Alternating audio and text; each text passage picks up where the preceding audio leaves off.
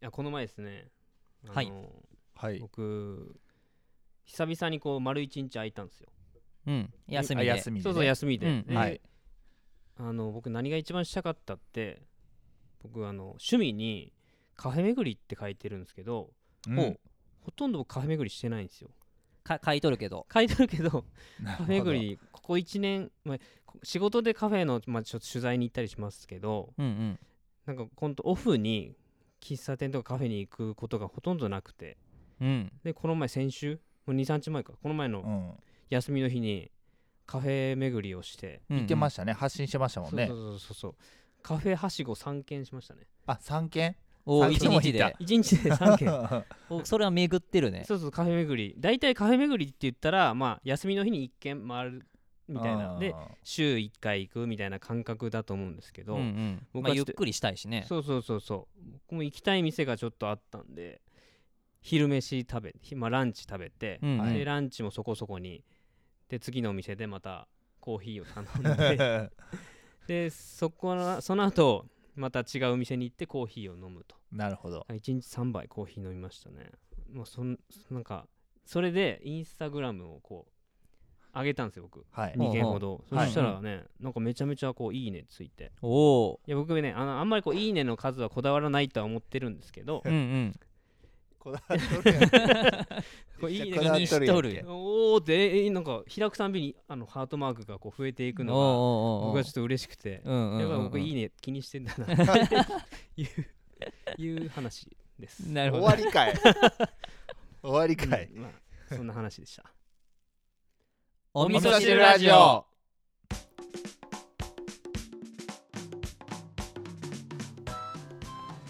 子供の頃の夢はバスの運転手しなやんです子供の頃の夢、プロ野球選手です。ナスケンです。子供の頃の夢は特にありません。すみへい です。ないの いいんかい。ななかったんですよね。なんか本当にないの本で当もにでもなんか書くやんなんか幼稚園とか書さくね、書くね。小学校の時ってなんかこう何何アンケートというかうーんまあ、いっつも多分あの最後までこうかけずになんか空欄で出してたような。マジでそんな子おったかな待って、待って、もう、その時点から悶々としとったいやよね。間違いないねいやもんもん歴長すぎや 悶ろ々歴ながら、もう、もんぺいです。いや結モン構ペいイや、まあ、です結モンペ構イあのそそんな感じの子でしたねなんかマジ夢で夢がないっていうとあれですけどなんかね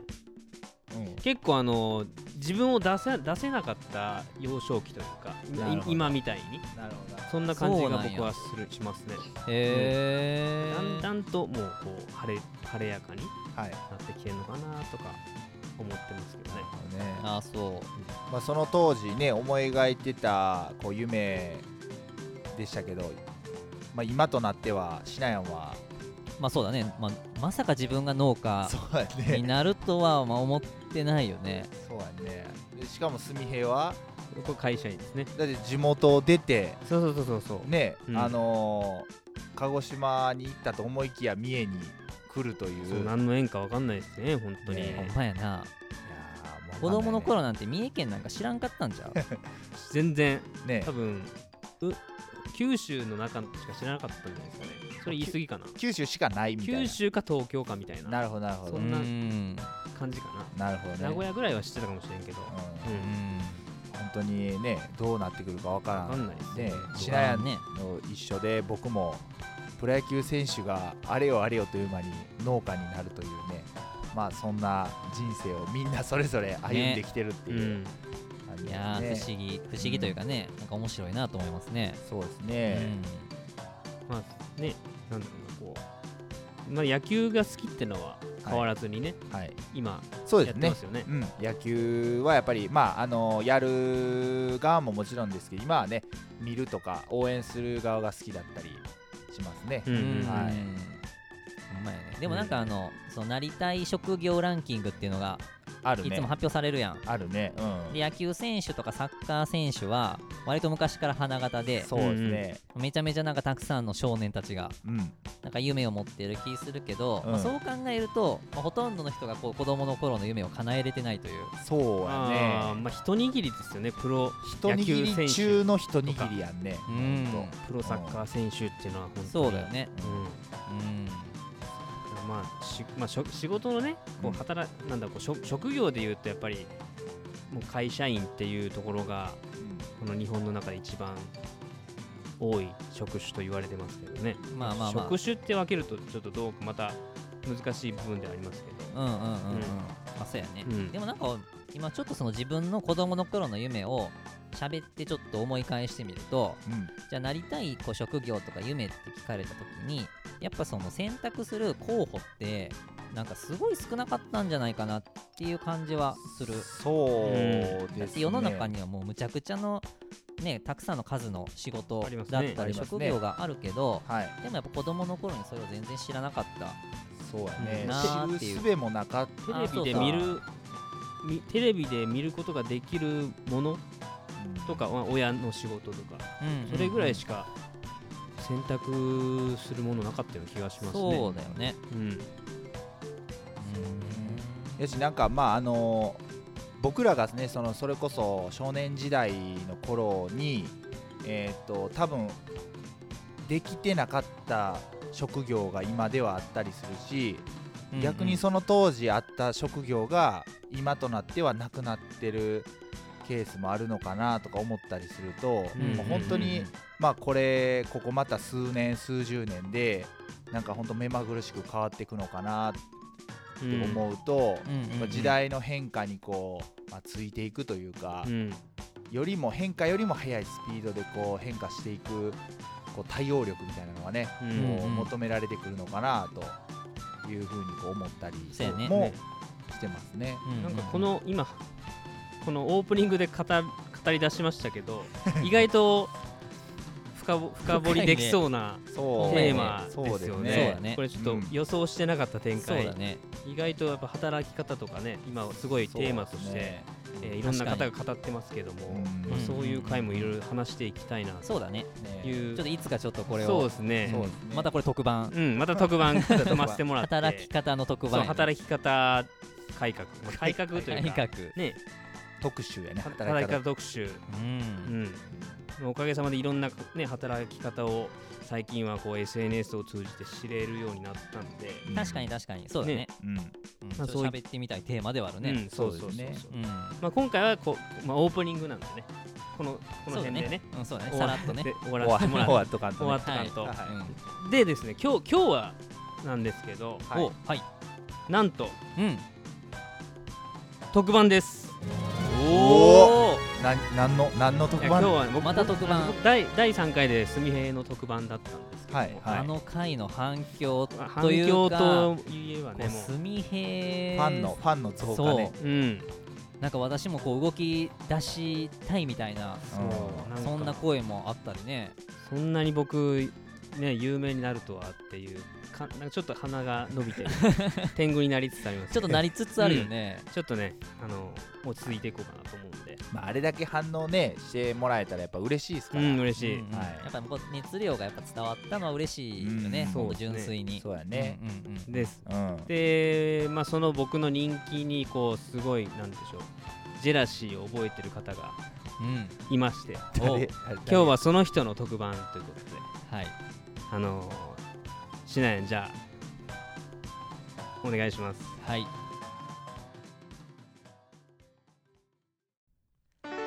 きゅうり食べてちょうだいみんな食べてしなやかきゅうりラジオ聞いてちょうだいみんな聞いてねしなやん特番その通りはい、はいえー、今日はしなやん特番ということで特番はい、うんえー、今日はですねしいつものしなやんがまあリードしてくれてるところですね僕と、まあ、僕がメインでそうです今ね回引っ張っていきたいなとはい思います、しなやんのこうツイッターとかですね普段の発信とかやり取りではうんあまりこう語られないようなところを、うんまあ、今うん日は僕とナスケンでこはうい切り込んでいきたいなとおそうですねいうふうに思ってますんで、根掘り楽葉し掘みり根掘り葉掘りそうだね、はいまあ割と自分でも発信してるつもりではうんある意味うん普段からそうですねまあ割とうんうんうんうんだけど、まあ、当然言ってない話とかも、まあ、めちゃくちゃあると思うし、そううんまあだまあねそもそもわざわざ言わんでいいねうんあのことはしてないと思うんで、うんまあ、こうラジオならではのそうですね質問とかもらえると、まあ、僕も、そうですねねうんまあ、前嬉しいとい回うかのあの出会いの話をした時もうやん、っぱ2年間分しか僕らはやっぱ知らないので、ああそう実だ際ねのところは、うん確かに確かにそのもっと前うんうんだからシナヤンが今37歳ぐなので、はいだからもうさ20、まあ、10小学校からですねうんあの、まあ、あの20代までどんな風に過ごしてきたかみたいなうんうん話うんをうん聞ければなと、はいまあ、はい言いたくないことあったらもうちょっと NG って言ってくださいそうだねはいもしかしたらピーって入るかもしれんけ言いたどかもしれないけど、うんうん壮絶な過去うんうんこれはちょっとそうだね言えないわっていうあそうだねああればあの合図してもらえたらはいわかりましたいいんで、はいそうですね、きっとね多分あの僕らも改めて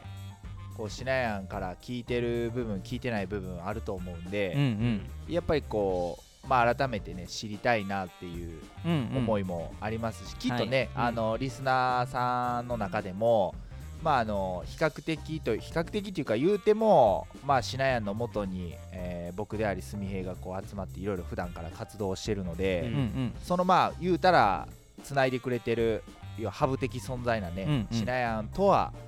どういう人間なのかと、はいうシナヤンっていう人間は、えーっともう生まれながらにしてこういうこう考えで、えそれ気になりますよ生きてねきたのかとかななるほどえーひょっとしたらねあの何かこう本当にピーな過去があって、うんうんうんうん今にな、えー今が出来上がってるのかとか、うんはいはいまあこうまあねあのまあ話す機会もだってないもんねツイッターではまあツイートでは伝わらないというか、まあそうだね伝えねるにはちょっと無理があるというか、うんうんなのでねそのあたりを、そうですまあね,、思い切っうてんどんどんこねまあ、細かいところまでも聞,、うん聞けたらいいなと、う、そうですもうね、ちっちゃい時からもう、はいうんうんう生まれた時からってなるともうだいぶ遡りますけどそうだねもうそんな小話小学生絶ぐら対い絶対ツイートせんからねまあね、誰誰のために住んでんみたういんな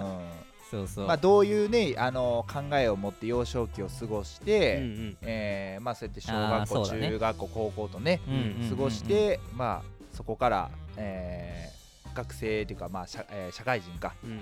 えーなってまあ今にな至るのかみたいなね、はいそのあたりをでまた、えーこれから先ですねどういうことをこう、まあ、見ているのか、うんはい考えているのかうんうんっていうところまで教えてもらえれば、そうですね、えー僕らもねよりこうイメージもうん持てて今後の活動のこう加速にもつながるかなと思うので、はいはいぜひ教えてください。ぜひね、まあ、今日あのオープニングで、まあ、せっかくねあの子供の頃の夢っていうことで、そううんおなん話しですさせてもね。らったんで、はいまあ、うんうんその頃、まあえー、とバスの運転手でしたっけはいははいいバスの運転手になりたいって思ってた頃のシナヤン、まあ、その時はシナヤンじゃないとは思いますけども、うんうんうんトシキ君とですかとしくん、としくとしくんんかなとしくんとしくんはいトシ君小学校のトシ君のトシ君話をちょっと聞かせてもらいたいなと。はいはいはい小学校でいいかなそうままず小学校からですね。ああそうやね、まあ、あのさっきのバスの運転手はちなみに幼稚園のあ時にそうなんですね。あそうそうなんか書いた覚えがあってバスの運転手っていうはい。なるほど。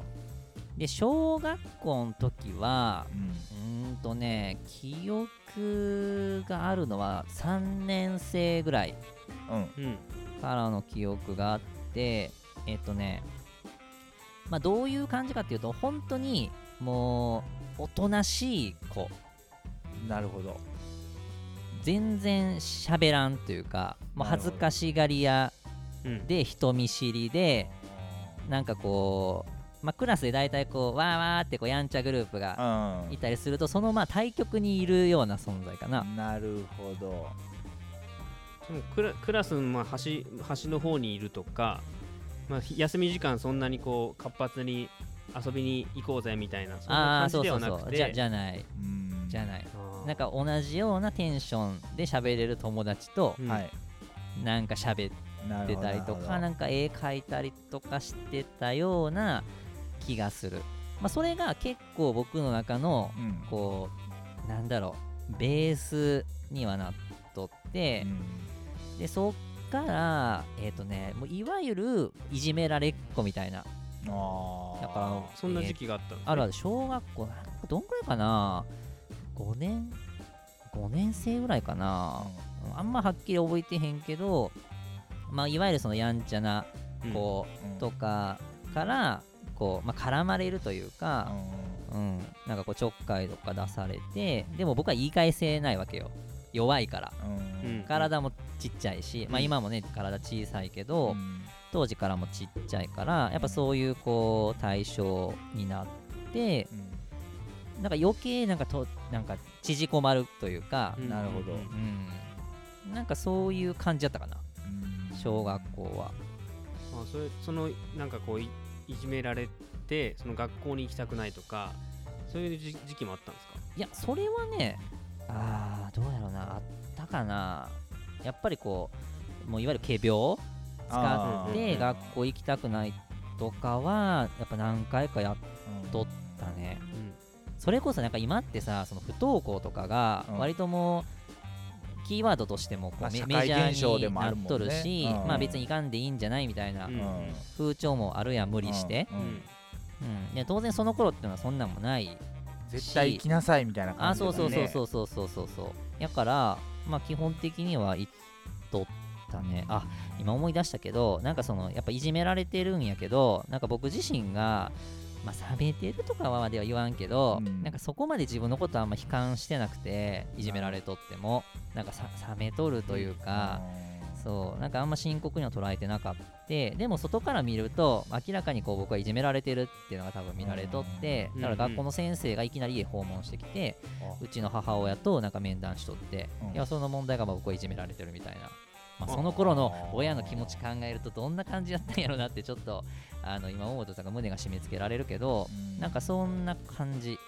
やったかななんかめっちゃなんか殴られたりとかそんなんはなかった感じなんかまあその大体こう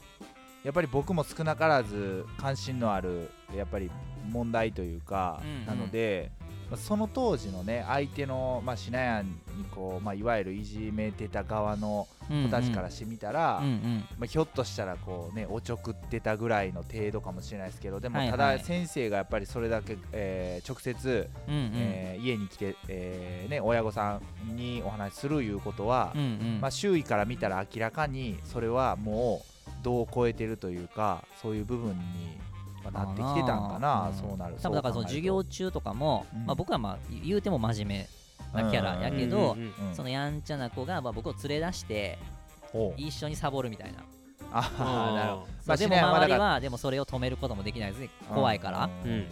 で僕もなんか言い返せんくて、うんみたいな感じかな、なるほうどんなもういきなり暗い話題からスタートしたけど、あでもなんか幼少期は割となんか、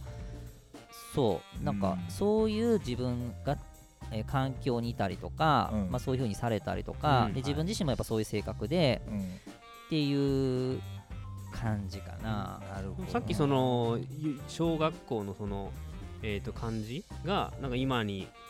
ひ、ね、い生き生きてるというか、うんうんそういう話をしてたのは、うんうんどどの部分が、あのー要はこう何でもそうだけどやっぱこう弱い人の気持ちになれるう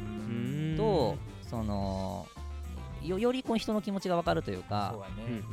うんうん、だかわらかそるのいじめられてたからこそいじめられっ子の気持ちが分かるうし、んで当然そのいじめる人はなんでいじめるんだろうとかっていうなんかそういうこう物事を立体的にうんうん見る力がついたからなるほどなそうそうそうそうという意味で今にすごく生きてるというかああなるほどね、まあ、そそういう意味で、うんうんうんまあ、当時はやっぱりなんかいいか悪いかで言ったらすげえ嫌だったし、うんうんまあ、今思い返してみても正直あんまり記憶ないんよだからすげえ嫌だったんじゃないかなと思うんやけど本当はまあだから忘れ忘たいれというかそうそうそうそうそうそうそうそうそう、うん、まあそそんなような小学校の時はそんな感じかなあとその少年サッカーをやっとっておうこれ初耳ですサッカねーしてたんであす言かって言ったもんだっけサッいカやー僕は初耳僕も知らなか ったあそうそサッうカーあの小学校のそう今なんかないらしいけど、うん小学校の少年サッカーがあってそれがやりたくて入ってでまたサッカーってさやんちゃな子が多いやんあのうんそれ分かる分かるそういうイメージというあそかうそねうそうそうそう、で僕もまあ、やっけど、まあ、入ってやっとって、まあ、そこでも当然ちょっといじめられるとかいうか、うんまあ、いじられたりとかもしとったけど、そうまあなんかサッカーがしたくてやってちょうどだから J リーグが始まったぐらいあーそんな時期ですかるほどね数とかそうそう 20, 20年前かそんな時期かそうそう数数とか数とかねそうそうだからベルディがこあうーベ前世ルデでィねあーそうはいはいはいで J リーグチップスとかねああまあ買ってたねな二人分かるか分からんけど買ってましたあ買ってたはい買ってましたそうそうなんかああいうのが全盛でうんサッカーがすげえ盛り上がった時でうんうんうんでまあ僕もやっとったけどやっぱりでもなんか僕も体がちっちゃいしうんなんか弱いからうんやっとったけどまあめちゃくちゃうまいっていうよりかはまあなんかこう維持でいっとったけどうんまあ途中でやっぱりそういうこういじめとかがあったりとうかんやっぱりこう嫌な気持ちになることも結構あったからまあ途中でやっぱいかんくなってみたいなうんなるほどあ途中でサッカーやめたんですねサッカーやめたんはあ結局でもね中学に行ってからもやっとったんやけどおあー部活のでもやってたんですかあ部活で、へえうん、やったけど、まあ、それもなんか結構いかんくなったね途中からううんんだから割となんか小学校中学校はそんな感じでちょっとまあ暗いというか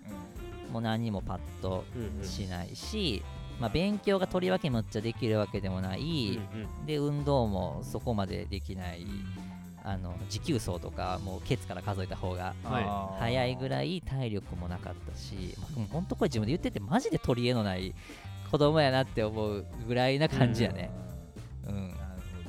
小中は、ほど焼酎はあまあ、ーいじめられとったし、はいはいうん、で高校からやっぱなんかきっかけがあってその変わったってことなんですかその小中中学でで結局何にも自信が持てずにやっとったけどえっとね中学あれ中か中2か中中3かなえっとぐらいの時にちょうどその仲良かった友達がうんあのむちゃくちゃビートルズがおーうん好きで、うんすげえビートルズマニアで、でその音楽をやギターを弾いとったんよねうんであのでそれが、えー、ときっかけであのなんかバンドをやるみたいなほうほうマジですかあそうそうそこで音楽のルーツがそうそうバンドやるみたいな話ででちょうど僕うちの妹あ僕3人兄弟うんなんですけあどあそうなんですねえー、と兄弟僕の2個下2個下でおんあの妹が2人いて、であのーずーっとあのピアノを習ってたんですね、うんうんうん、で習っとってでピアノをずっとなんか昔からもう何年も通っとったから確かヤマハやったと思うねんけど、なんかそのヤマハのなんかポイントみたいなのが溜まっとったらしくてうんでその楽器をちょっとなんかやろっかなみたいな思ったタイミングでだ多分親になんか相談したのか、うんいやこんなことを誰々が言っとってみたいな多分話をしたんやと思うんやけど、あじゃあこれポイントあるから別にそれ買ってもいいよみたいなほ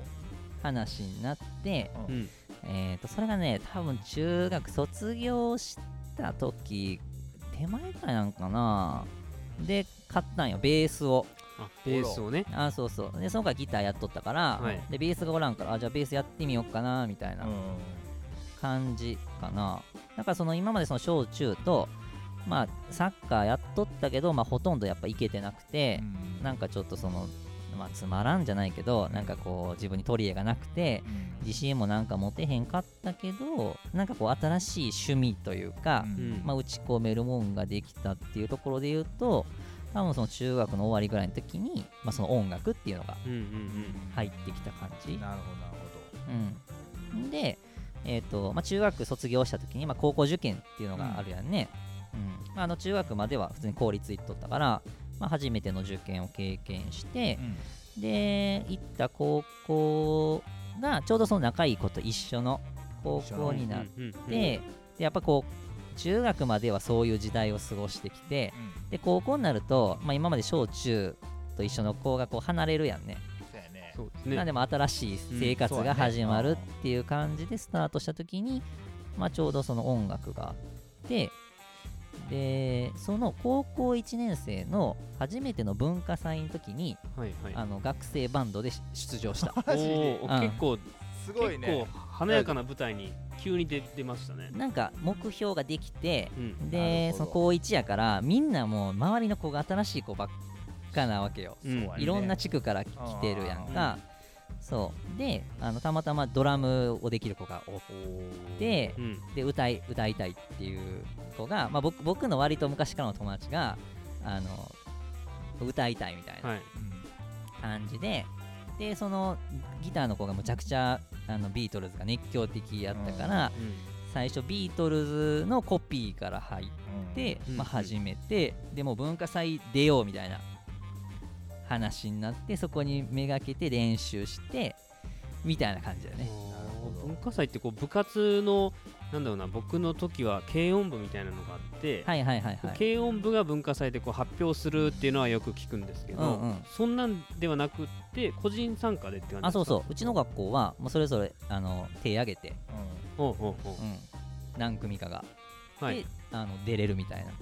ほ顧問の先生つけてうん一組に対どしてうんはいやってくださいみたいな、はい先生おはい願いして OK もらったら出れるみたいな、なる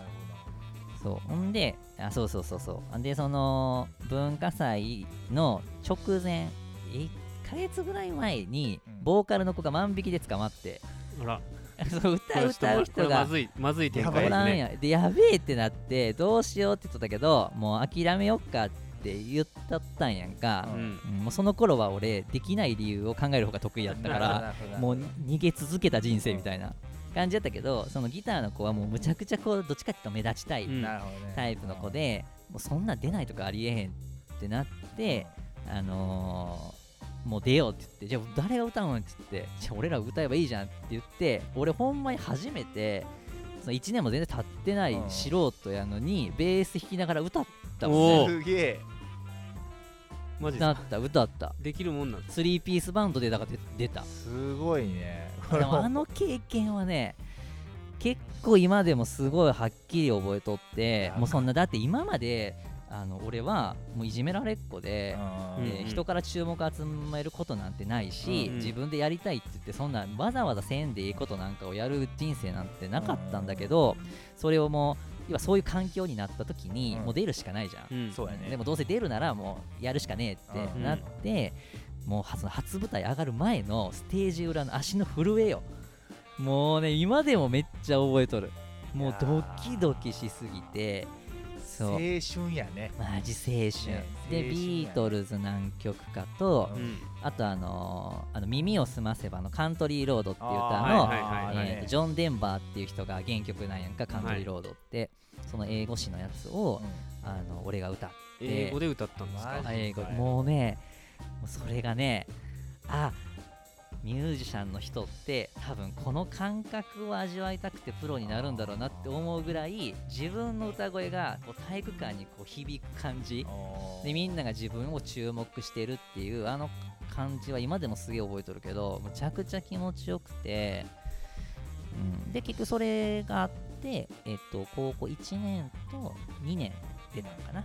あ2年連続2で年連続でそう出ただから高校時代は割とやっぱ音楽うんシナがヤンは楽ミしュかったミュージシャンやったんですねその初め時てはその楽器要素を知りましたシナヤンからあんまりあんま言ってないかあら、のね、やっぱシナヤンといえばエアギターっていうイメージの方多いと思うんですあけそうど実は実際弾いてたみたいなそうだよね実は弾いてまたあっベてースやっいたうけ道ど理でうまいことやああまあ構えがねいやでもエアギターの構えがちょっとそうそうプロっぽかったそうってそういうこののは今こうやっ今てこうやって指で弾いたとこでビュービュービューってそそうそうそうそうそれでこう記憶にしっかりとあるわけですね高校時代あそうそうそうあるでも高校3年生の3年目も出たかったんやけどなんか友達となんかごたごたがあって、結局それはなんか叶わずに、うんなんか高校3年生の1年間割となんか消化試合というか、うんなんかあんまいい思い出がないかなうん、やっぱりこの趣味として音楽があって一個やっぱそういう舞台に立つっていう目標が結局なんかなくなっちゃってうんあのみたいな感じあーも目標を失っ、まあ、ちょうどなんかこう卒業と同時に新しい舞台にこう行くっていう感覚うんだったんで、僕のう今ん回のうん時代は、うん結構こう尻すぼみというかうんな感じがしますねうん。ああそうだねあそうそうであと僕結構なんか賢そうっていうのはよく昔から言われるんだけど、うんまあ勉強は全然できなくてこれまで過去のテストとかも一夜漬け以外に勉強したこともないしあの一夜漬けでミラクルヒットでいい成績取ったことはあるけど、まあ、別にそれってあのほんまにではない実力じゃないから、うん基本的にもう勉強は別にできないし、あのーなんかこう授業でも手を挙げて積極的に発表するなんてことはもうほぼしたことがうんうんないから、まあ、その辺はなんか小学校中学校時代からそんな変わってないうんうんかなっていう感じはするね、まあ、いわゆるもう目立たないおとなしい子っていうのがもうずーっとベースにあうーんる小中高は、そこからえっ、ともうその後働いたんですか高校卒業してで高校卒業して、えっと、まあ大学に進学あ大学進学そうでそこから名古屋時代に突入するんやけどで僕は田舎の、えー、と3兄弟の長男坊でうんあの、まあ、ナスケンもねそうだと思うんだけど、そう田舎の長男にこう対するこう期待値って結構高くて要は後継ぎううんんやしあの、まあ、今でこそあのそこまで言われへんけどやっぱこう当時なんか20年ぐらい前はやっぱまだまだ学歴社会やし親も学歴を気にするし仕事するいわゆるまあ男やったら大学は出とかんとっていうのがあったから、で僕はその高校を卒業するタイミングでやりたいことっていうのは本当何もなくて、うん、だから大学に行くっていうことがあのやっぱり少なからずお金もかかるし、えー時間はできるかもしれないけどやっぱやりたいことがないのに行くのってどうなんやろなっていうのは、まあ、子供心ながらにちょっとあったんやけど、まあ、やっぱ親が言うから、まあ、これは言っとかなあかんかなって思って、うんまあ落ちたらもういかんよっていう体で、まあ、受験したら、まあ、一応その受験した高あ大学は全部受かってで、まああのそれがまあ名古屋の全部大学だったんで、で、まあ、四日市にいても仕事ないし田舎やから、うんまうん、もう名古屋も行きなさいって言ってまあ、親も言っとったから、まあ、それでまあもう向こうの方に行って、まあ、一人暮らしを始めると。あーまあ三重から通うっていう方法もあるけどうん、もう一人暮らしをそこから始めたんですかあそうそうでここが、あのーまあ、の後々にねその自分が農業っていうとこにもつながってくるんだけどもうマジで田舎が嫌いやったんようんうんここがうんいやまマジで本当何もないしでもう仕事もないっていうネガティブなこともやっぱ聞いとったし、うん今までこうずーっと18年間ここに住んできてなんならあんまいい思い出がないうんうんのよね、うん、だからもう環境を変えたいっていうのは、まあ、僕の中でもあってで名古屋に行くってもう大学決まったから、まあ、別に今で思ったら全然通えるんだけど、うん通いますよね全然余裕裕で通えるんだけど、まあ親に言ってあの一人暮らししたいって言なっるて、ほどうん、もう本当によくそう考えるとすもううちの親って割と本当によくさしてこられたなって思うんやけど、うんまあ、当然仕送りもしてもらってたし、あのー授業料もね当然親に奨学金とか使ってないから、うんまあ、すごい負担はかけちゃったんだけどで、まあ、大学に行くっていう風にまあなった、うそのさっきその大学に行く手前の受験の時の話で、ん、うんうんあの後継ぎの話をちょっとしとったと思うんですけど、はいはい、あのしなやんのうん、お父さんお母うさんうんんは何のお仕事をされあもうほんとさサラリーマン会社員普通のれ会社員なんですか、うん、で、えーーと一応田んぼはあるんだけど、はいまあ、兼業農家で、まあ、週末農家みたいなうん普通に仕事しながら、まあ、あの昔から代々田んぼがあるから、まあ、おこお米だけ作ってるみたいなあーで庭のな畑るほで自分で食べる分の野菜を、兼業農家うんうんまあ、普通に作ってるみたいな、ほうほううん、だからまあ継ぐって言ったらまあいずれその実家の家やったりその田んぼだったりいわゆるあの農地というかね、はいまあ、そういったものをまあ継ぐかどうするかみたいなああなるほど、ね、まあそんな程度、ああもうもともとなんかお親が農家をしていて、うんその農家を継ぐとかそんなんじゃなかったってことですねそのじゃないしもう言われとったんはあのーもうそんな農業なんてやっても儲からんからうんもうみんなやめてっとるし、うんまあ、やめてっとるしかいずれやめるしもうやらんでいいよみたいなぐらい言われとったあーでもかい、まあ、割とこう会社員になりなさいみたいな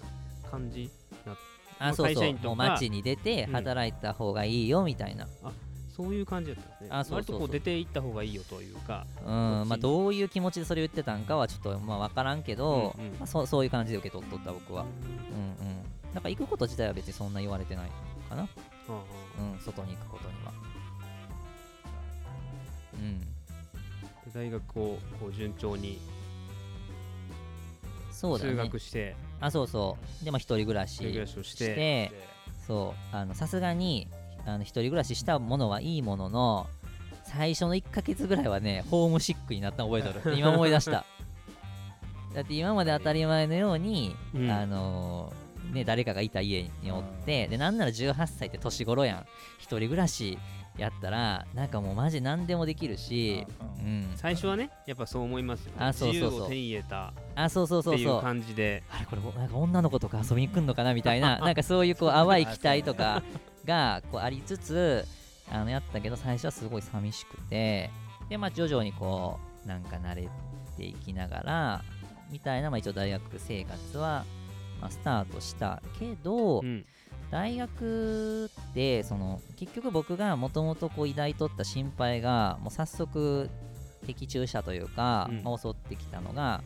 結局僕大学はたまたま、えー、と受かった大学の中で、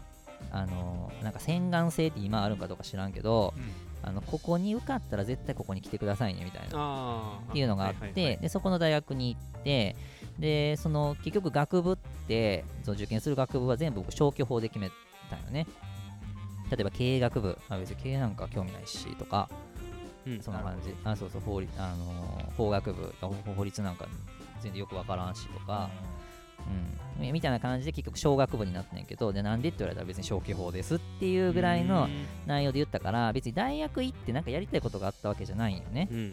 ん、でも今までのその高校までと違って、まあ、その授業に出る出ないっていうところはもちろん出ないとダメなんだけどうんうんあの、まあ、今日雨降ったからちょっといかんわとかっていう友達がいたりとかじゃあでっかいこうあのーえーこ講義のねその教室っていうのかなそうあの講堂がありますね講堂そう、うん講堂であのー基本的に寝てたりとか、うんまあ、レポートなんかもみんなで写し合いっこしたりとかまあまああるまああるあるといえそばうね僕が行った大学はそんな別にアホの大学ではないうんだけどあのやっぱこう大学デビューというかなんか大学生活をやっぱ謳歌してる、まあ、いわゆるこうサークルでみんなわちゃわちゃしてるはい感じはやっぱり、まあどこでもあると思うんやけどありますねあっうんうんて、でメインのその勉強っていうところもなんかそんな感じでなんかもう、ま、マジでこれなんだろうって思ってなんか俺は何のためにこの大学を来てるんだろうっていうところとでその分でも勉強しようと思えばどんだけでも勉強できるしやっぱ時間もあるからうんある程度選択は自由だからさできるんだけどもうマジで何にもなかったから結構苦痛やったんよ勉まあ学校には行くことは行くんです行よく、ね行く行くけどすごいもう本当に苦痛でで同じように当時その徳島県から来てた名古屋まで大学進学で来てた友達ができて、はいでその子がすごい仲良かったんやんか、うんで,、あのーでその子と、まあ、大学行って、あのー終わった後にその子ん家行ったりとか、うん、して、あのーその当時なんかすごくインターネットが全盛というか、あのー出てきた頃やうんなんかうんうんそう、まあ、今みたいな SNS とかは当然ないけど、まあ、Yahoo 見てとかチャットとかねあそうで YouTube はなかったけどなんかこのなんだろうそういうこう世界中の動画が見れたりとか、なんかそういうこう世界が広がった時やって、まあ、そういうのをこう2人で見ながらこう遊んどったみたいなだから本当にその子も別になんかすごい目的があって大学来てたわけじゃなくてあのいずれ僕はあの実家戻ってあの自営業しとるからそこ継ぐんだみたいなーうん話をしとってあそうなんやって俺はまあ何もないんだみたいな感じであの進んでった大学時代、うんうん、もう今思い返してもマジでネタがないぐらいまああのーあれやねえー、とまあ今大学時代までこうね振り返ってもらいましたけど、うんえっ、とまあ小学校中学校高校っていうのはそれぞれうんうんまあ、えいわゆる校則というかですね、はいはいあの身なりのルールとかある、うんうん今はまあそのシナヤンのその当時思ってた感情について答えてもらってたんですけど、うん逆にこう外見的なこう要素っていうのは、うんうんまあまあその小中高と校則があるんではいは大い体まあ制服とか、うんまうあ、ん学ランとうかんうんで着てたと思うんですけど、うんうんまあ、これ逆にまあ大学とかまあそのこまあえっ、ととかな入った時って、まうあ、んうん言うたらそのあたりの制限が全部なくなるじゃないですか。ああそうだねうんうんそのあその要は時当時の、うんうんまあ、シナヤンのこの、うんうんああ身なり、かっこかっこ外見ですね。今こはれね、今はスタイリッシそれュ大学今そうです大ね。学の頃ってこ大学いやだからまあ。まあだからまあ小中高は、えー、学ランとか、まあいあのーまあまあ普通のこう学生みたいなのはうんイうんうんうんメージなんとなくイメージはしてるんですけうんうんどうんうん、まあそそのあたりはそそれでイメージ的には間違いないですか？とえっとあその高校までの高校までの。高校まではそうだねロンロン毛だったとかそんなわけじゃあなあい全然で全然はなもくう普通普通というか、うんまあ今から別に何想の像ができるようああそうあなあってそこうそとうでそうね。そうそううんでうんこれまあ僕まあ本当僕は個人的にちらっと聞いたことがある程度なんうんうんでうんまあ確認も含めてなんですけうんうどん、なんかすごいこうかっこしてた時期があるのはあれ大学生ってことじゃなんかか格好してたってすごいいうのは格好っていうのあは格好してファたッションいいファッションとかこうファまあッションは、うんえっとねこれまうーんなんかそういう噂があるんですかあ噂っていうかなんかたくさんこう穴が開いてた穴あーなんかあー 穴が開いてるとかあピアスそうそうそうそうそうピアスしてたんですか、ピアスしてたねあれはそれいつピ頃アスしまああ、ーピアスしてたってでもピアスぐらいはだってね開けてる人いますよあーねピアスねちょっと俺ね女の子とかね最初に開けたんはまあピアスあ開いとったんやけど、いつ最初に開けたんやろあもうとにかくあのね大学ちょっともうなんか今思い出すのめっちゃ恥ずかしいけどこれ言うのあの要は僕はもうすごいおとなしい子やってうんうんで名古屋に行くって一人暮らしするってな,、なるやんか、うんでその引っ越し初日うんまあお親と一緒に向こうに行くっていううん引っ越し初日の家を最後に出る、うんえー時間の最終最後の30分ぐらい、うんずっと眉毛抜いとった気がする なんか何の準備をしてるんだそうなんか眉毛がこうみんな細くなるやんーなんか細いのがかっこいいでも高校時代のやんちゃな子はみんな細かったやんか、まあまあまあまあでも自分はその時細くする勇気なかったんよ、うんおいとしきお前何しとんねやって言われるやんあかでもなんか生きっとんな 生みたいきっなとりでもなんか大学デビューみたいなあー気持ちに入るためになんかひたすら眉毛を抜いとった今思い出した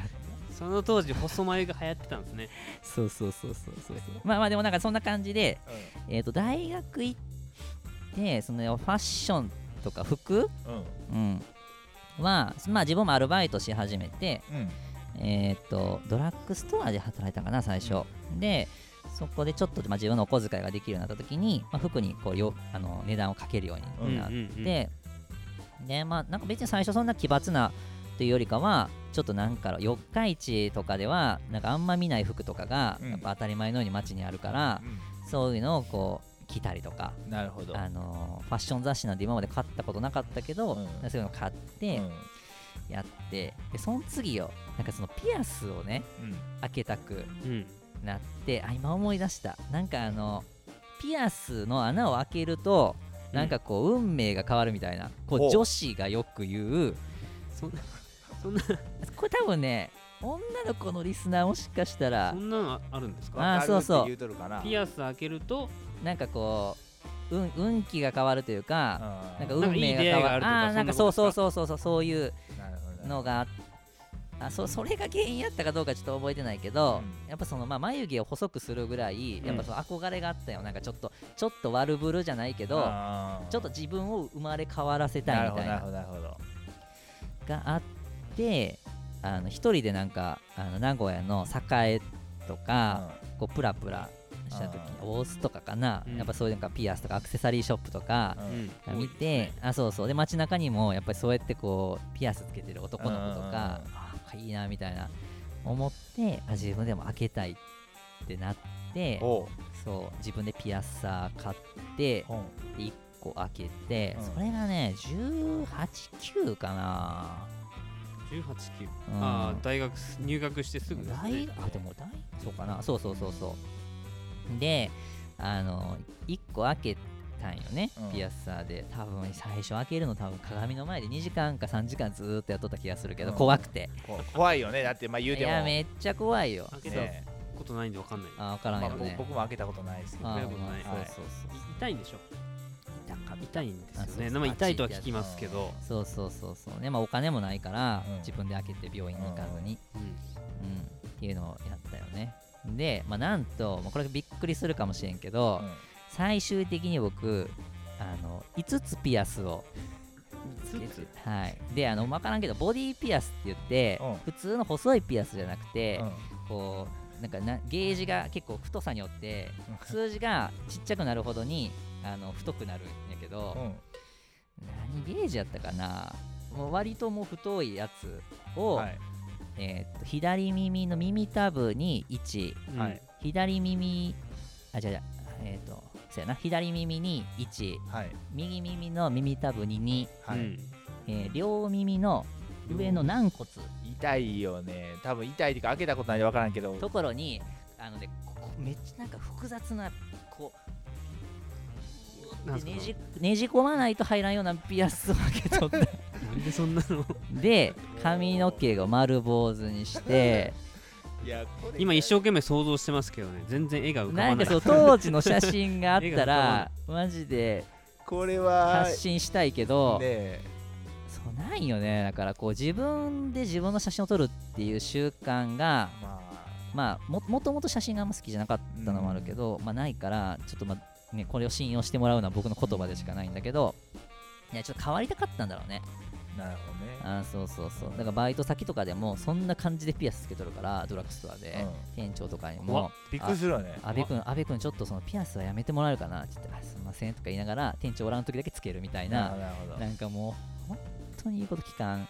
若者みたいなじゃあ生きてる生きっとる生きてるって言葉があもうもうぴったりなめっちゃ生きとるだってそう当時僕その体重4 2三とかしかなかっめたもちゃんめねちゃガリガリガリガリ今でも痩せとるけどガリガリもでっと坊痩主せとったでりピアスつけとって気持ち悪いよ ね本当にまあ見た目はそんな感じだねその当時はなるほど染めたりはしなかったんですねあ一回染め金た髪に一染める回染めた一回染めたけど一回茶髪にやっぱ憧れてうんんそうやったけどなんかあまりにもやっぱなんか似合わんくて自分の中で坊主に茶髪ですか坊主に茶髪坊主あそうまあえっ、とねあそうそうそうそう坊主ちょっとの伸びた にああみかたいなっこいいですねあれは僕も憧れた時は憧あれりますたけどもうえそれ一回でやめたあああうんこんな感じやねこの話はまあ誰も知らないですね、今誰も知らんね、うんうんわざわざ言わんもんねこれはいつか再現してくれると僕は信じていいんでいしょうやいやいやこいのやいやこの時の様子をあー再ででももね現3人子供いてる んやねだからピアスの穴とかよく見ると残っとるああるんですね残っとるもう刺さらんけどうんうんね、うんうんだから今今でもなんか1個ぐらいちょっとピアス開けたいなっていう瞬間があの訪れる時があって奥さんに「俺ちょっとピアスなんか1個ぐらいやろうかな」って言って「なんかバカじゃないの?」って言われて「あですよね」って言って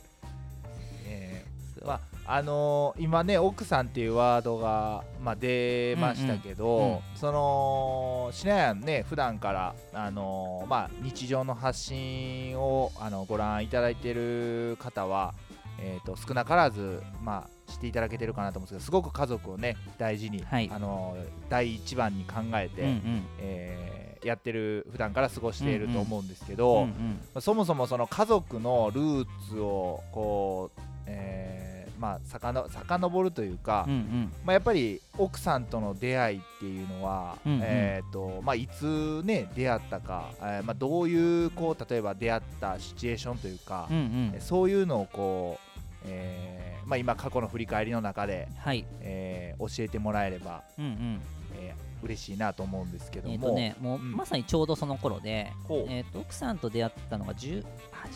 違うな19か19 19歳で、はいではその最初に働いとったバイト先のその次かな、うんまあ、同じドラッグストアで、うんえーっと働き始めたあ違うなあその前に僕大学を中退してるんですよ大学入ったけどそう結局さっきのその続きの話で、うんあの耐えれなくてなるほど、もう目的もなうく、んうん、ただ大学叩いに行ってるのがいや時間も無駄にしてるうかつそれによって親にも負担をかけてる、うん要はやりたくもない授業を受けて、んうんえーそれにこう毎回何千円っていうのはかかっとってそうやねそれがね耐えれんくてうん、で、まあ、親にもちょっとやめたいって言って、うん、言ったんやけど、うあのまあ、親も泣いとったけどお母さんとか、うん、ほんまに申し訳ないなって本当に今でも思うけどあのただやっぱりこう自分はそのままの状態で4年間通って無理くりにでもあの4年生大学を卒業したっていう卒業証書を、まあ、そういうステータスよりも、うん2年でドロップアウトしてしまうけど、うん残りの2年をもっとこう自分のやりたいことを見つけたりとか、うんもう何もやりたいことがないけどとりあえず自分で働いて自分で生活費を稼ごうっていうそっちがやりたくてそうでやめてでそこからフリーター生活が始まるんだけど、はいそのフリーター生活で奥さんと出会ってうんなるほどそうでドラッグストアで店変えてう働いた時には働いとったんなるほどそこで先にあさっきにせいわゆる先,、先輩というかあそうそうそう同い年だけど、うんあそうそうそうそうっていうとこが出会いその頃はもうあのさっきの生きてた状態で出会ったんですか生きてた状態で出会っとるねその当時のあの聞きたいよね印象聞きたいでいすねやーちょっねと聞いてみて奥さんが今度おこういわいわゆる俺もなんかそ覚えてこないそこに惚れたのかだからファーストコンタクトといううんそうですかねの時とかどうかってことですよねあーそうですもう一目惚れしたのかもうほんななんだよここあーえっこといつはみねたいなその僕と奥さんがあの近づいたきっかけがえっと僕はその同じ店ですごい好きな人ができたんよ、あ奥さん以外の社員の人であそうそうそうそんドうラッグストアでそうそう一緒にすご働いいてる好きな人ができて、はいで結果その人と付き合うことができたんやけどもうアプローチしてうんでなんやけどその付き合った相手には忘れられない彼がいてほうでそれを僕は分かって付き合ってもうプッシュでうんしたんやけど結果あのーまあ、僕より全然年上の人やっていくつぐらい上だったか忘れちゃったけど、ん3つか4つ上で、まあ、うん大人の女性で要はもうほんな僕はもう背伸びしたような、うんうんうんうんピアスつけとるなんかもう、 そうやつやってそう結局あのーその彼女は忘れられない状態ででも、まあ、僕と付き合ってるという状況をどうしようっていうのを、うんえー今の奥さんに相談しとってねでこのしなやんから恋これ恋愛トークですよね恋愛トークだ、ね、恋バナ恋バナこれしなやんから恋バナうんが聞けるとはちょっと、あし本新当鮮さ参考にしとかなあかん参考に住田君そういうねお奥さんとのねあそうそうそう出出会いそというかうで僕何はデレデレしとんねんそうで僕は僕でそのなんかその彼女とあんまりこううまくいってないうん感じの雰囲気があったからそれを今の奥さんにそ相談しうてーん両方が相談しとったってことあそうそうそうそうおーっていうこう三角うんうんにあなあ奥さんが2人から聞いてたとあー前これはこれはまあなんかある関係ですよねあそうそう絶対なんか起きそるう参加そうであんまこれ深く話してもいいんかどうか分からへんけど P, P 入れます P 入れますうんいやまあまだ大丈夫です大丈夫はいまあざっくり言うとでえっとその時別に奥さんは何も思ってなくて僕も何も思ってなかったんやけど、結局僕は割とこう一途にその彼女のことを思っとったけど、まあ、彼女はやっぱ忘れられないから、まうあ、ん気持ちがやっぱこっちに向いてなくて、っていうのをやっぱ相談していくうちにえっとやっぱその僕がこう一途な感じにやってるのにその今の奥さんうんが多分僕のそういうこうなんだろう姿を見てう、うんんうん、ちょっとこうなんだろうななんていうの気になる存在気になるというあそうそうだね、なうん、ってたそうそうそうそうそうで僕もあなんかそういう風にこう親身になって相談乗ってくれてっていうので、ちょっとずつそこであのなるほど距離感が近づいてっなるほどなるほどうんた感じかな。うん、でもでもね本当にうちの奥さんとの出会いとかその後の流れっていうのが不思議でマジで気気づいたら一緒に住んどったみたいな感じでいやねほ本当にねあんま覚えてないそれだけこう自然なあ成ありそ行うきやったそんうかあなーそうそうそうそうそうそうあんま喋ると怒られそうやからあんまこんぐらいしとくけどまあまあまあまあまあでもそんな感じ奥さん出会いは聞いたら赤面かな、ああそうだねそんな話が出てくるかもしれないと奥さんもこれ聞いてるかもしれないですから奥ねさんこそっと聞いてるかもしれないけど聞いてるねかもしれないですうねんあのごめんなさい本当に先に謝っとく先に謝っときますはいいやーまあそうそう、まあね、それだけただでも、あのーまあ、若かりし頃に、えー出会ってうんうんで、まあ、こう本当に自然の流れで、うんうんえー一緒に住むようになってあそうそでもう結婚、これいつなんですかうで二十なんで付き合い始めたのが二十歳でうんでで気づいたら同棲しとってうんはいで同棲しとって結婚するのはその5年後うんに結婚するんやけど、うんまあ、一回まあお互いフリーターやったんやんかうんなんでもうお互いちゃんと仕事うんうん定職についてからもう一回一緒に住もうってなってうん一回まあその同棲は解消して、うんまあ、付き合ってたけどうんでお互い就職してうんであの結婚しましょうってなったのが25 45うんうんそうっていう感じやねなるほうど、んうんまあ、今から12年前かそうやねだよね、うんそうそうでそっからはえー、と僕もな仕事することがやっぱ楽しくなって、えー、と広告代理店に就職をして、であの名古屋のうんでちょうどその全国に支社を展開してる途中の、まあ、ちょっとイケイケな感じので、まあ、名古屋支社が立ち上がるそのスタートのメンバーで入っで、なてる、ほどうんでまあ、営業なんてやったことなかったんやけど、うんまあ、ちょうどその前に本屋さんでアルバイトしとってフリーターの時にであの自分の売り場を任されたんよ本屋さんのあそうそうそうそうおう漫画コーナーとうんあと文芸賞っていう、まあ、ビジネス書とかなんかそ,、うんその辺の棚を自分で任せてもらって、うんうんでそれが超楽しくて、おーそうあの要は棚でこうやって自分がおすすめしたやつにちょっとポップつけて貼ったりとうんか、うんうん、でこうやってせ、あのーこう背拍子ばっかりのところにちょっとピッてこう前に正面向けたりとかしたら目立つやんか。あーそうやね要は自分がやったことによって売り上げが変わるなっるてほいどうのながるうんむちゃくちゃ楽しくてうん全然本読まん人なんやけどなんかその売り場を作ったりとかその反則活動が楽しくなってでその延長でその広告の求人があってさそれでそこに入って、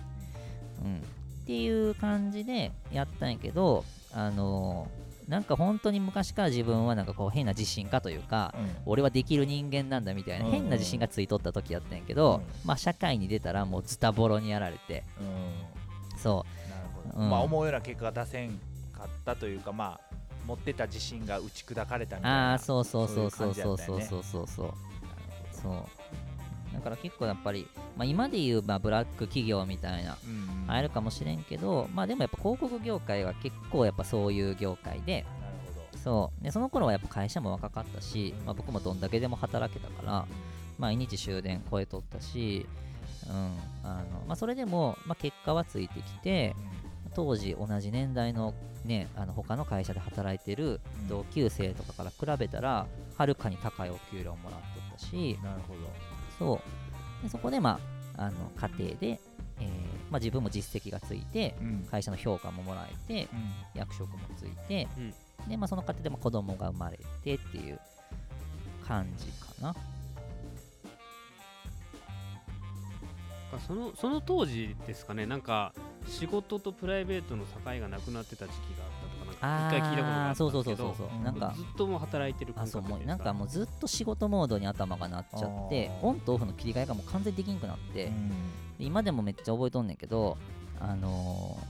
ー休みの日にうん家のリビングで、うんうんひひあの家のリビングをひたすらこうぐるぐるぐるぐる回っとって歩いてあの、うんノイローゼみたいになっちゃってほなんかあの脳みそが休まらんくてううん常に体が動いとる状態で休みなんだけど、うんなんか体動かしとかんと頭おかしくなりそうであーなんかねずずーっと家の中ぐるぐる回っとってでたまにこう上司に電話して「うんあどうしたの鍋」って言って「いや別に何もないんですけど」みたいなはいなんかもうちょっと頭いかれとるみたいな そうなんかそれぐらいなんかこう変なスイッチが入っなるほどとるうんだから家からあじゃあ会社からもうやりもせんのにあのお客さんの資料とか、うん会社のその資料とかを、もうむちゃくちゃ大量に持ち帰って家で仕事せんのにうん心配でうんなるほどなるほどみたいななんかもうそういうちょあーちょっと危ない時期やねなるほどその頃はほんまに奥さんからもう別れそうになっとったもうそれが耐え要は奥さんからしてみたら耐えられなくってああうそうそうその時結婚しちょったかなしてないかなうんうんなるほどそんな状態やったらちょっとしんどいみたいな言われてなるほどまあいろいろあるあるんやねいろいろうんね、うんうんこれなかなか進まんねこれ今26歳です かあとあと10年あことれ 10, 10年ぐらいありますけど10年ぐらいあるね今今26年間を1時間ぐらい話しました話1時間話したかな2時間は行ってなくない30分か40分ぐらいああそうだねこの後まあたでも50分何何個か山があると僕は知っいやかなりある何ね個かあると僕かはなりあるねこれはあれやね2回ぐらいに分けやなあかんそうだね移住というか、だから農業を始める手前ぐらいまでんそうやねとでりだねとりあえず今日の着地点はそのあたりにしとくそうだねうんそうだねこっからねい今に至るまで語る本とちょ当はっとそっちねを喋りたかったのにみたいなあの終わんない今日ちょっと終わんない気がいすやるやけどちょっといちょっと喋りすぎたかもしじれゃんやねやけどねやっぱりねあのーなんやろその誰が話してるかってすごく大僕らってうんうんうんうんそのやっぱりこのグループの中でよく話するのうんは、カメラもそうだし動画とかもそうだし、うんうんうんうん誰がしてるかってすごく大事にしてるじゃないですか、はいはいはいだからこうしなやんっていうのはうんうやっんぱどういうこうまあまあ生い生い立ちというか、うんうんうんそのまあ人生を歩んできてるのかっていうはいはいのはいははやっぱり気になるわけですよ。うんうんうんそのただしなやんを語る上で、うんうんぼ僕が少なからず、うんうんその過去についてしなやんから話してたうんうんことは、うんうんうんまあほ言うたらほとんどの人は知らないわけじゃないですか。うんまあそうだねだやけどそれ過去があったから、うんうん今のしなやんを形成してるわけなんで、はいはいはいそこをやっぱはしょっちゃうと、うんまあそうやねやっぱりねこうね、うん、しなやんっていう人生はやっぱなんか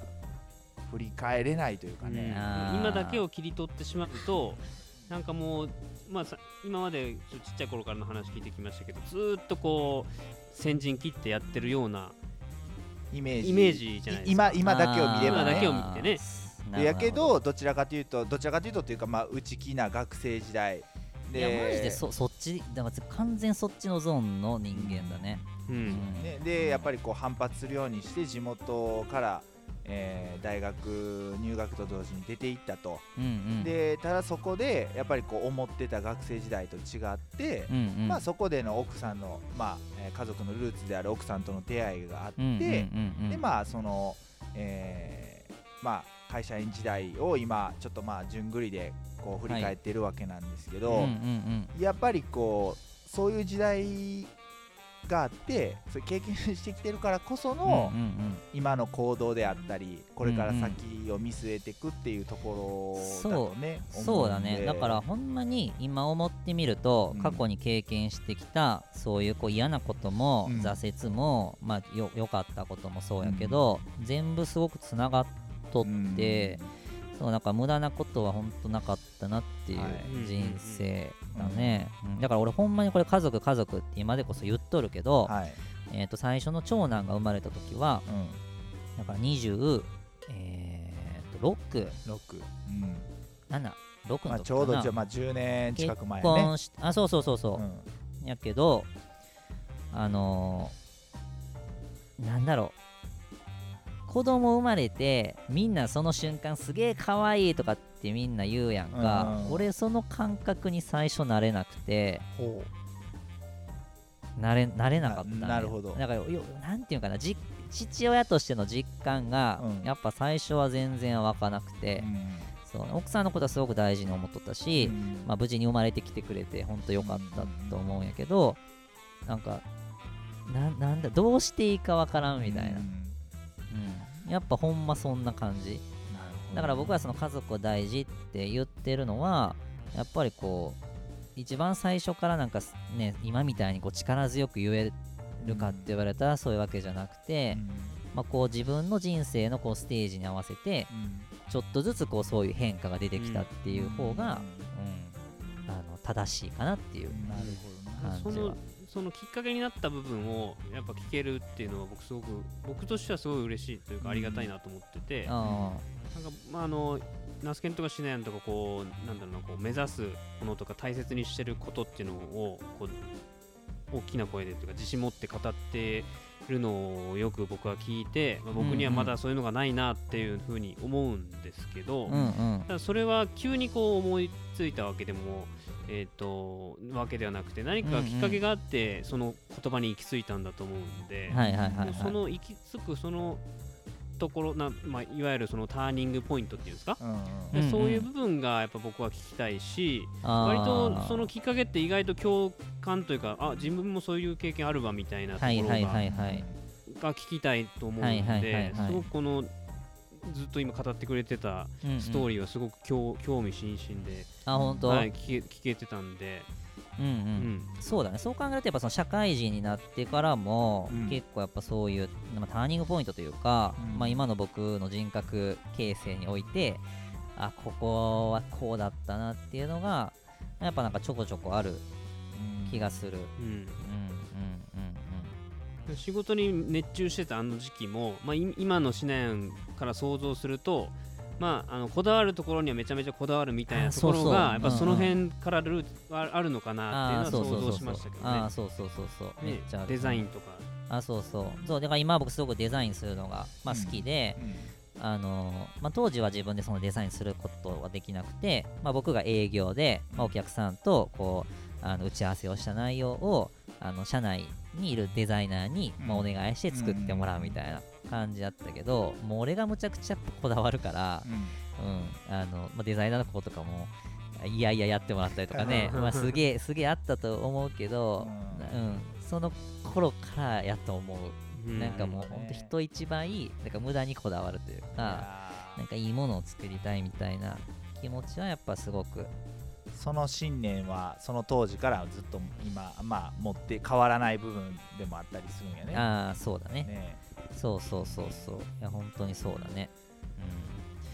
ね変わってきてる部分まあ今まだねその全部は聞いてないですけど、うんうん変わってる部分もあれば、えー変わってない部分もあってうんああなんかそうやっだぱりねこう人ってうんうんうん成長してるんだうんなうんっていうのはすごく聞いてて、うんうやっんぱ感じてる部分ですね。そうだねんんんはいうんまあだから一個僕のその人生をこうカテゴリー分けするとしたら、うんまあその自分がうんまあ結婚して、うんまあ子供が生まれて、うんまあ家庭を持って、でその状況でまあ僕はその社会に出て、うんうんまあ、戦うというかね、うん社会人として、えーあと人の親として、まあ、スタートを切ったところ、うんまあ、この辺りまでがちょっとこう第一部的なうん感じかもしれん、うんうんうんでここからの展開ははいじゃあそこからの転職して、うん、えーっとその後に実際会社の社長になったりとかなるほど、うんでそこにまたこう大きなこう壁だったりトラブルがあって、はい、でちょうどその頃にまあ農業のキーワードがやっとここで出てきて出てくうんるうんでそこからこう人生がはい大きく動き出すっていうなるほストーリーにつながって、うんどなるほあどなー、えーもう今考えたらこれ喋ったら終わらんね終わらんよ今これはね日割とねあの時間まあえっ、と結構まあゆったりしそうだねながら、うんうんえーいつもね収録してからちょっと合間にこあー確かにう確かにご飯を食べたりするんですけど、うんうんうん今日はまあ日常会話をしながらうん先に食べて、あーそうだねうんうんゆっくり過ごしてるんですけうんど、うんまあそれでもおうんまあ終わ 終わらないというか、ちょっとやらかしたねこれはね、いやいやまあやけどよかったんかなこれ、ね、いやこれ良かったと思うよだから一回やとちょっと語りきれんのちゃう、そうだねさっきのちょっとこうあ今からのあらすじを語ってたじゃないですか、うんうんあの転職してうんうんうん農業に出会って今にみたいな、うんなんかその辺のやつを僕まあ知ってる、まあ、市内の知ってる情報をつなぎながらそのうんうん情景を想像してたら、うんうんこれはなんかあの某 NHK のうんうん「ヒストリア」っていうほあの歴史の某 NHK で全部言う某の意味ねえじあゃん某某 某の意味 NHK のこうヒストリアっていう番組があるんですよ、まはあ、い歴史を紐解いていく、まあ、はそいのはい人物、うんうんはい歴史の人物のはもいう反省とかをか、うんうをんまあ、ドラマチックにこうはい紐解いていく番組があるんですけど、うんうんまあそれのような感おーがイメージが僕は湧いてきてなるあほーすごいワクワクしましたあねーなんかこう音楽が僕の中で流れてましたああなるほどなるほど、はいだから本当に僕が今で周りに出会ってるあこの人おもろいなとかすげえなっていう人の共通点って、うん割とこう生まれながらにしてそういう性格があったりとか、うんあのちっちゃい頃からそういう性格だったっていう人って結構いるうんうんうん感じがするけど、うんどっちかっていうと僕は本当真逆で、うで僕が今でこそたくさんの人に「しなやんしなやん」って言んって、あの寄ってきていただいたりだとか、うんまあ、注目していただけるようになったから、うんどっちかっていうとそういう、まあ、僕はそういうこうあの見ていただける人間になってからのことしかきっと知らないとは思うんですけど、もう本当に数年前まではもうそういうぜ全然逆サイドに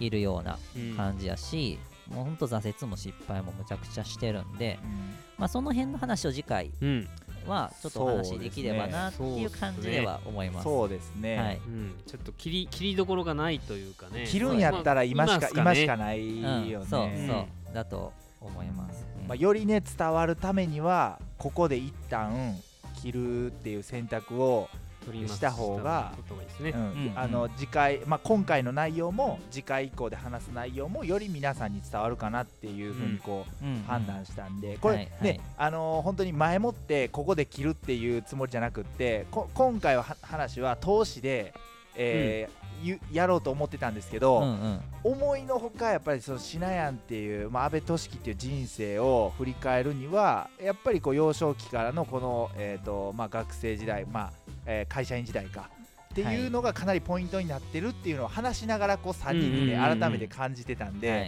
いちょっと一回ねあのこの辺りでまあ一旦ちょっと、まあ、前半部っていうことではい締めさせてもらって、この後でねうんでそうですね感じの方がいいかねあの総合司会あのーすみへくんそうでした、僕ねが総合司会でした、ね失礼しましたそう,、まあそうしていきましょうかねそうした方がはいよりよりね、よりこうシナヤンっていう人間が、うんうんあの伝わる皆さんがイメージしてもらいやすいかなというふうにはい思いますが、どうでしょう,、うんうん総合司会の、うん、で皆さんも今回のこうは回を聞いて、うんまあ、今のシナヤンを知ってる方が多いと思うんですけど、はいうんそこにどう行き着くかみたいなのをね照らし合わせてそうもらうとね想像しながうらん次回を待ってもらえるっていうのもいい,、いいねいいそれかねなって思いますんあーでいいね逆確かにに逆にああ想像できるって思う人もいればえーそんなシナヤンからどうやってやったら今のシナヤンになるんだろうみたいなね、うん思う人もんまあもういろんなね人というか捉え方があると思うんで、はい確実に言えるのは一直線に今には行ってないっていうことですねそういうことやねいろん言なってないいねろんなね本当にあのまあ壁があって、うんえーぶつかりながら、えー対処しながらやってきてるっていうのは間違いなくあの、はいうんうん言えることかなとう思うんんうんで、うんそうですねはいじゃまああこんなとこであれなそんうだですねねシナヤン特番うん前半前半部分は前半を終わりましたこれで終わろうとはい終わっときましょうかははいい、はい 終わり方これどうするどうすこるんのや後またねちょっとエンディンまあそうだグエねンデじゃィンあグトークをして、一旦一旦切りましょうか、はいそうですねじゃあまた次回お楽しみということおで楽楽しみということで、よろしくおは願いします、いよろしくお願いします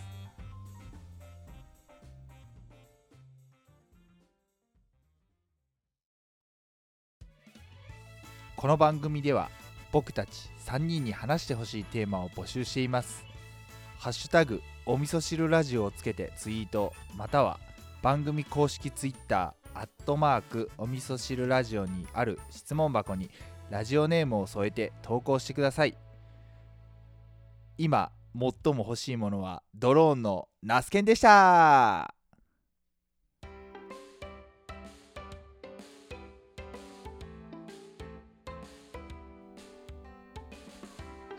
エンディングです、はいはい、えーお疲れ様でしおた疲れ様でしたあシナヤン特番特番前半そうですねいやーもう本当申し訳ない、そうでなすねんかまあ全然全然完結せんかったいやいや、まあ、あまりの濃さゆえにねちょっとうんもう、あのお味噌汁的にももう煮えたぎってししまってたので一回ちょっとねそうだねあのちょっと火を止めないとああなるほどいけななるいほとど思っていいこと言いますそうやねとそういうことっすややそういうことですよね、もうグツグツグツグツなってましたねいやもうあれはもうしねまあまあまあここういうのもまあいいのかもしれないですけど、うんまあ、やっぱりよりねあのさっきも言ったんですけど、まあ、伝わるを意識した場合一旦ここでまあそうやね、ね行った方が締めさせてもよらっりて、伝わるとはい、これももともとそう僕を知ってる人からしたら、判断しままあこうよりねこう僕っていうこう人間をした、うんはい、深く知ることのできる回やけど、うんうんしなやんって誰やねんっていう人がこれを聞いた時に果たして面白いのかどうかがまあ、全然分からんけどねまあ、そうそうやねまあまあやけど、まあ、前半後半とあのまあ言うたら受け口を作ったっていうふうに考えれば、うんうんまあ知ってない人は例えばまあ後半の方から入って前半を聞いてもらうっていうのもありだし、うんうんうんよりねこうしなや安倍俊樹っていうのを多くの方に、えー知っていただくにはうんうんいい回なんじゃないかなとうん思っているわけそでうすけですども。うんうね、んうんうんはいまああのー、なんだろうなさっきさっき話してましたねえっとあわど忘れしたああ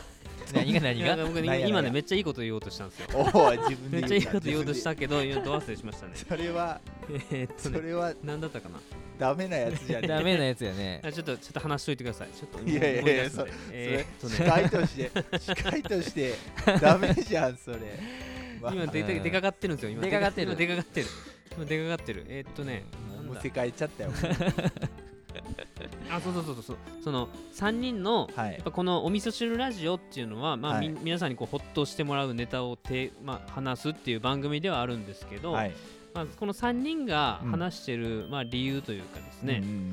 その僕ら3人でしかできない、まあ、ラジオだと思うんですけど、うまんあ、より僕たちのことを知ってもらった上でうんあの聞いてもらった方がやっぱりより伝わるかなっていうところでこの、まあ、特番、特番というかそのなんだろうなこう人となりを紹介する回っていうのもすごい重要じゃないかなと、うんうんうん初めてまだ、えー、と 5, 5回目、そうですね5回目ですけど、うんまあ、この前半の方で、えー、とこれが話せたってことは多分今後続けていく上ですごい大事なそうですねまあ回かなとうんうんうん思うんで、ここは大事にしていきたいですよね。まあそうだねねうんうんうんうん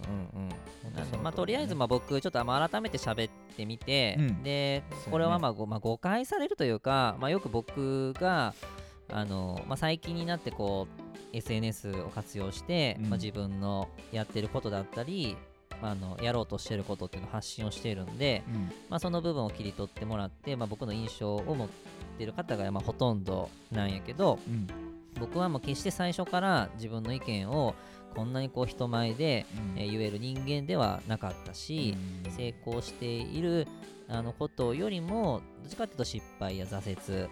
うんのことがあの多かったしどちらかというとこう人の目を気にしてうんやっぱやりたいこともできないし、うんまあ、言いたいことも言えないっていう性格の人間だったんだよっていうのは、うんまあ、さっきもねちょっとエピソードの中で感じていただいたとは思うんですけど、まあ、そういう人間だったけれどもこういろんなこう経験とか気づきを得たことで、まああのまあ、今みたいな形で、あのできるようになったんだよっていう、まあ、ところをですね、うんまあ、知ってもらえたら、うんまあ、僕自身もやっぱりこういろんな活動をする中であの、まあ、人の役に立ちたいとか、うん誰かのきっかけになりたいっていうのはすごく強い思いであるので、うんうんまあ、この、まあ、僕のねこう特番を通じて、まあ、そういうところがねあの伝われば嬉しいなあ嬉しいなとは思いますうね。んうんねうんまあ、もうあのさっきのシナヤンが話してる回からはいだいぶもうお腹いっぱいではあるんですけどね、はいそろそろこの辺で。すげえもうな んかもう疲れてるとかもだいぶもう疲れとるいや総合司会がねこんなにあの大変なのかとまあいつもね本当こういう司会ってしなやんがまあ何事なしにやってもらえてますけど、うんはいやっぱりまあ僕はどっちかっていうとしなやんが言ってくれてる会話にまあ相槌打ったりとかまあコメントまあ好きなタイミングでしたりっていう感じなんですけどうんうんやっぱり今回すみへいが司会というかね話を進めていってもらうとうんうんまあ、すごくやっぱ大変なんだなっていうのは、うんだからはいシナヤン以上に純平からの態度でこうより伝わってくるという かなるほどなるほどなるほどシナヤンは当たり前のようにこなしてるからそうは感じなかったけど、うんすみへがやっぱ四苦八苦してるのを見ると、まあ、改めてこう司会うんというか進めてことをね進はめいていくっていうのはすごくこう、まあ、大変な重責あるうんそうですねですまあここののこの前もね感じますねまあ、ちょっと話また戻すと新年会でね司会させてもらいましたけど、はいはいはいしなやか新年会しなやそかうそ新うし年な会やか忘年会でし司会を、まあ、させてもらってはいでその続きで新年会も司会させてもらってうんうんやっぱあのひね人を人に聞いてもらうというか次の人を紹介するとかスケジューリングとか、まあ、いろんな仕事をやっぱ司会はしないといけないっていうことですごい、うんまあ、楽しくもありやっぱ大変であるとなんうんかそういう会にあのに対してやっぱすごくね思い入れというかはい考はいえた上で参加しないとやっぱできないことだなとうんうん思うっんたので、まあねこういろいろ試行錯誤しながらこういう司会もできるようになれたらいいなっていうのは感じましたねうんなるほどはいうんうんうんこんな感じです、ねまあ何事もやってみんとねそうですねやってみないと、ねうんうん、たくさんの人のバックボーンを知れたら、うんまた司会としても一皮も二皮もうん向けるのかなとうん思うんで、そうですねはいねそんな感そんなじ感でじすかねですねもうとにかくね本当本当まああのししなやのまあ話が非常にこういろいろこう考えさせてくれるうんまあきっかけにまた一つちょっとこうラジオの収録しながらねはいなったなというふうに、うんえー自分の人生を振り返るとっていううんなんか本当話よくあるんですよね話しながらこう自分に置き換えると自分はどういうふうにこう感じてたのかなとかね、えーそういうのをまた改めて気づけた回になったかなと思うんで、はいまあぜひねこの今回5回目聞いていただいた方は、えー次のね6回目も、あのーうんうん引き続き楽しみにしていただきつつ、うんうんまあ普段のしなやんうんだったり、ますみへい、まあ、あ私、那須研の日々の発信を見ていただければなとそう思っですねてうんうんおりますね。またあのまあまだ僕の話は全然途中ではあるんですけど、なんかここまでの話を聞いてもらってなんかこう感じたことというかうんそなうでんすか感ね想。とかがあればあのぜひ教えてほしいですね。そうですね、はい、まあ、まだまだねこれからこれまだ農業とは出会ってないわけ出な会っんてなでいですね。まあ、今現時点での、まあ、しなやに対してもそうですけども何かありましたら、ぜひね、はいあのコメントメッセージいただければはい嬉しいですね。す。はい、よそうろでしすくお願いねします。お願いしますはい、じゃあすみへいくんはいこの辺りでこの辺りでお腹がいっぱいになってきたところではい、はち切れそうなんでね。話し切れそう、はいもう、い、行きまし ょうかはい、いつもの行きましょうかつもの行きますいつもの行きまし ょうはいいつもの行くのに両手が塞がっておる。はい、はい。あ、僕 か。今の沈黙が怖かった今じゃ放あ送事故かな改めて じゃあ改めまして手を合わせましょう。ごちそうさまでした。